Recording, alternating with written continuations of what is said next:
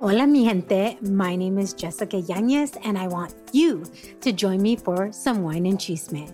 The Wine and Chisme podcast was created to amplify voices across communities of color, all while drinking a glass of wine. From wine talk, interviews, and recaps of all things pop culture, join me every Wednesday for the Chisme. Please make sure to check out the Wine and Chisme podcast and other amazing podcasts as part of the Latina Podcasters Network.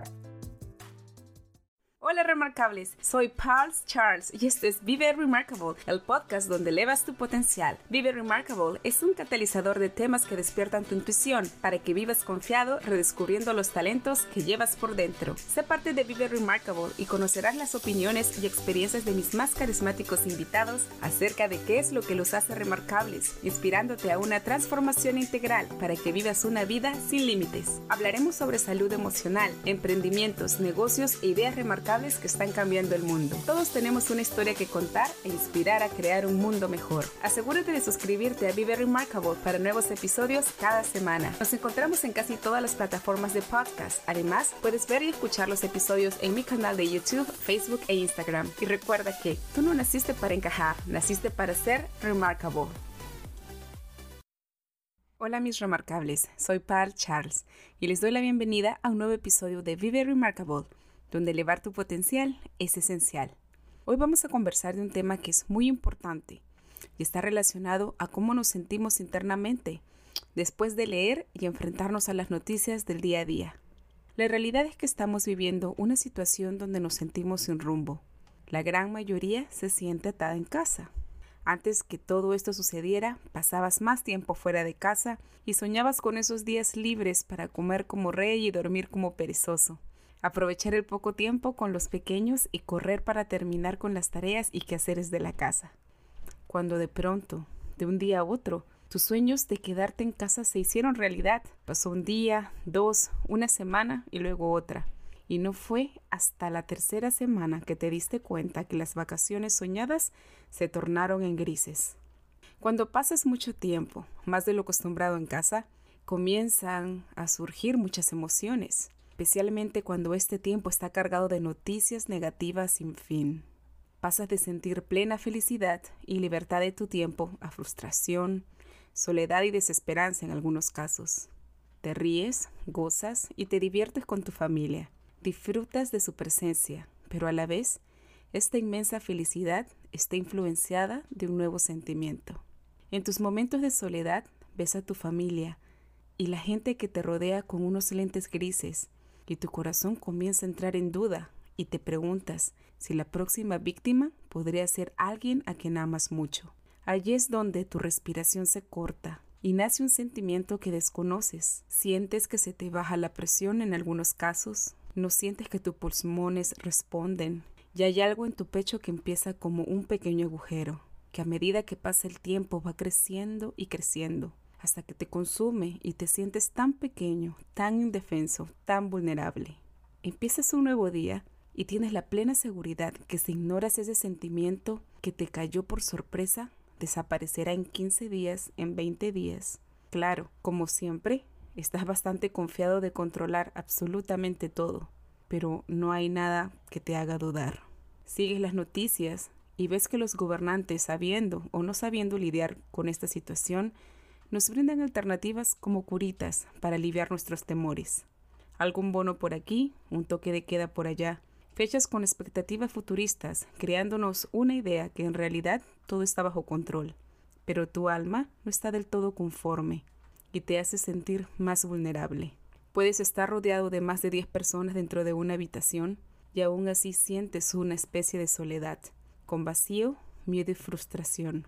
Un mix de todo, y en algún sitio leí que para resolver alguna emoción tendrías que buscarle un nombre. Así que me di el tiempo para buscar y aprender cómo se llama este sentimiento, que lo siento conocido y a la vez no tanto. Mis queridos remarcables, ustedes más que nadie saben que cuando estás preparado llega el maestro sin pedirlo. Así que gracias a mi amiga Rita Bautista de Latina Podcasters, me compartió un interesante artículo de la revista Harvard Business Review puede darle nombre a este sentimiento. Amas tanto a la gente de tu vida que temes que al hacer un simple movimiento, una mala decisión en la rutina común que tenías, puedes marcar con fatalidad la vida de toda tu familia. Este sentimiento matizado de tristeza es una mezcla de culpa y responsabilidad, pero no es soledad ni egoísmo, tampoco frustración total. Miras a tu alrededor y te ves bendecido bajo un techo, alimento y amor, pero está presente ahí, esa emoción fantasma, como si algo se hubieran llevado de tu vida. Reconoces en ese instante que lo que se han llevado de tu vida es la libertad de ser tú, la libertad de crear un futuro. Soy una firme creyente de que cuando tú sientes algo en tu corazón, tienes la responsabilidad de reconocerlo y trabajarlo. Tienes que buscar el nombre adecuado para que esa emoción puedas encontrarla y al nombrarla hace que sea más fácil poder identificarla y sobre todo buscar una solución. Lo que la mayoría de las personas estamos sintiendo en este tiempo de aislamiento se llama dolor.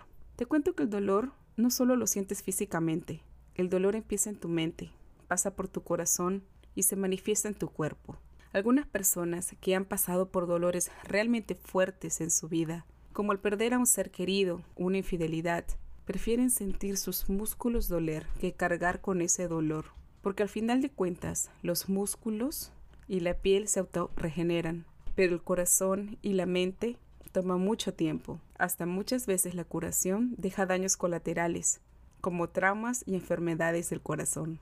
Cuando tienes un accidente donde te lastimas alguna parte de tu cuerpo, sabes exactamente qué hacer, llamar a los primeros auxilios, ir al médico, pasar por el tratamiento, recuperarte, aceptar tu condición y seguir con tu vida, aun si tienes que vivir una vida modificada. Los pasos para la recuperación son precisos, solo tienes que seguir al pie de la letra y no dejarte vencer por el desánimo.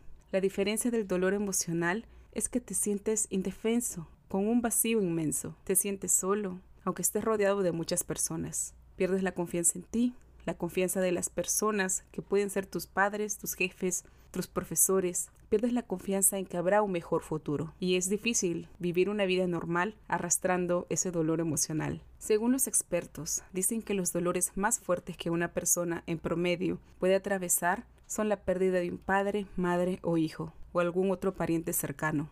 La decepción de la infidelidad amorosa de tu pareja la despedida súbita de tu trabajo y, por supuesto, lo que lastimosamente está trenden ahora, el diagnóstico positivo de una grave enfermedad.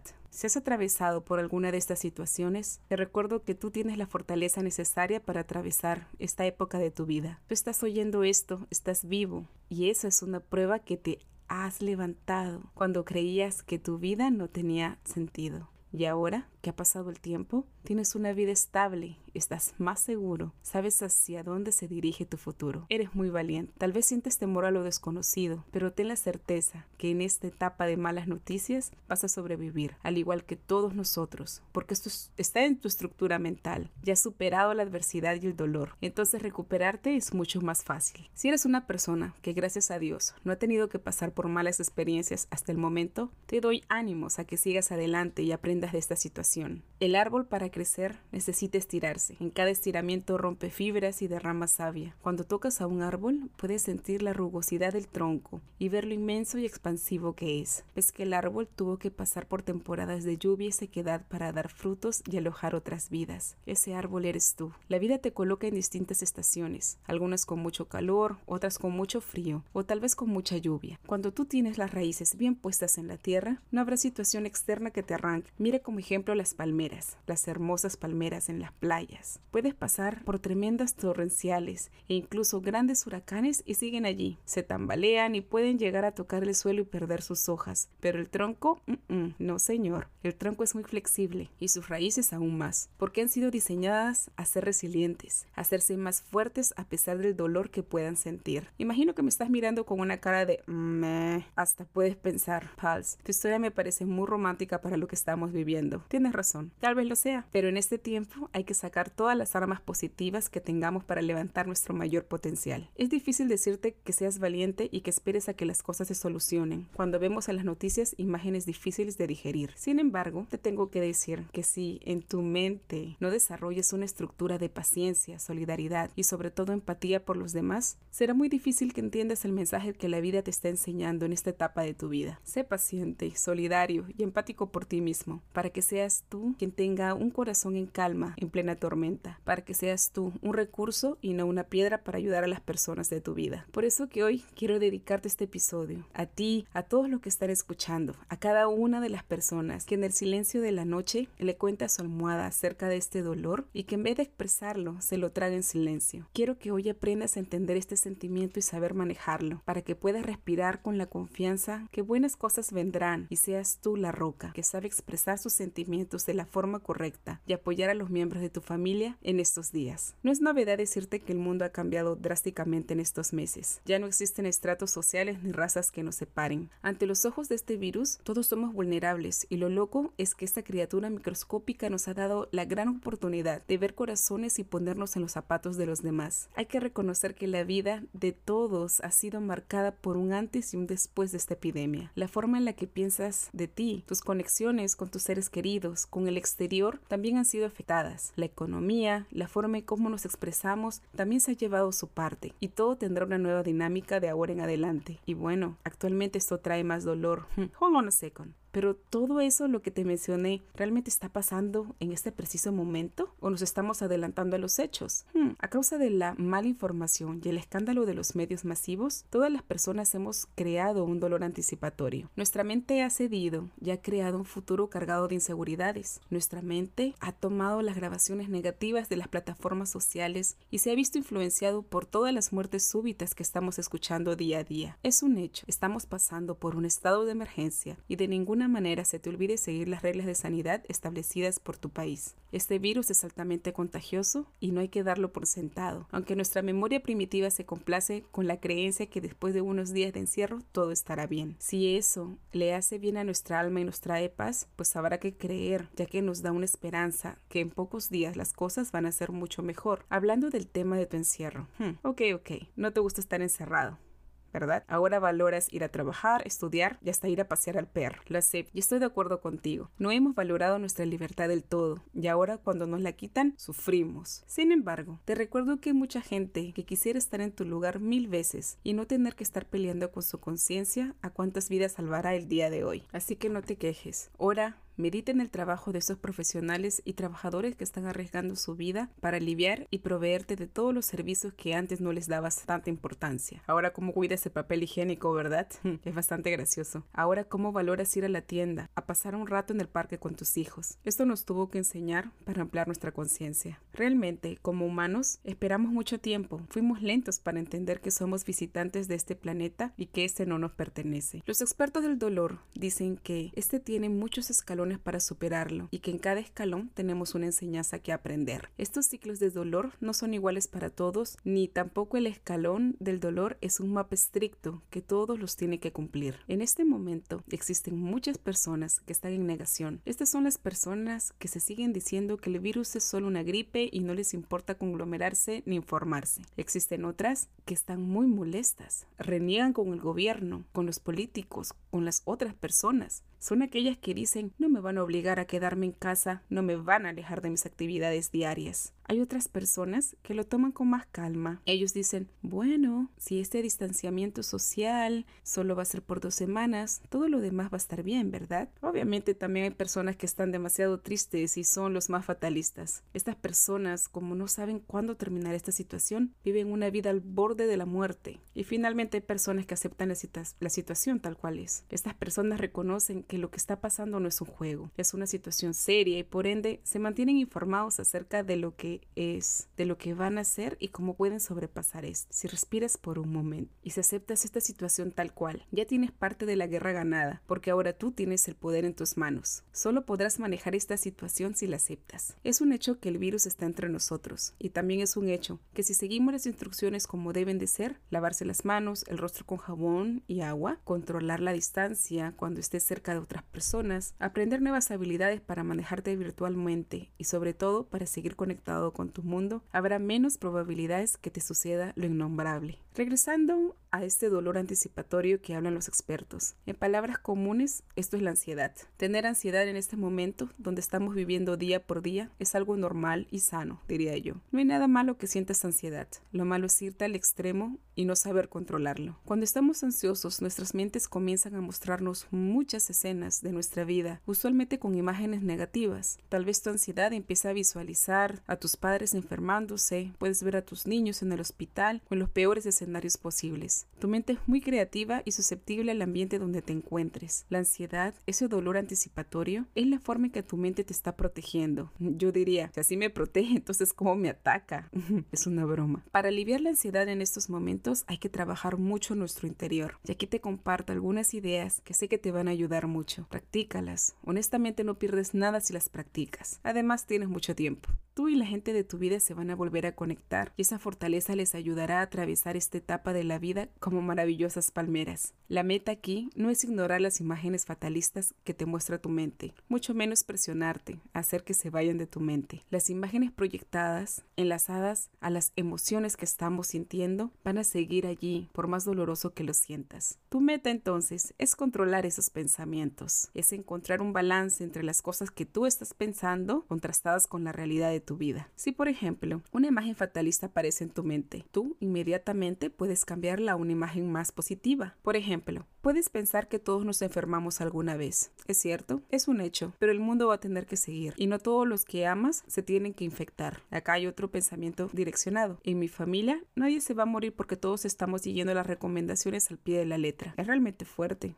pero es cierto. En estos ejemplos puedes ver que eres tú quien está dominando el escenario fatalista, pero no lo estás ignorando, que es algo que no vas a poder hacer. Calma y siempre regresa al presente. Si tú has tenido la oportunidad de meditar o practicar mindfulness, este es un concepto muy común. Es el enseñar a, ti mismo a controlar tus pensamientos. Haz algo muy sencillo. Si en tu mente en este momento te está pasando imágenes de miedo, obviamente a veces tienes que salir a trabajar y eso da bastante miedo. O de repente piensas que en tu casa se está acabando la comida, pues que ya no puedes más por cómo se están comportando tus niños. Te invito a que hagas silencio. Silencio.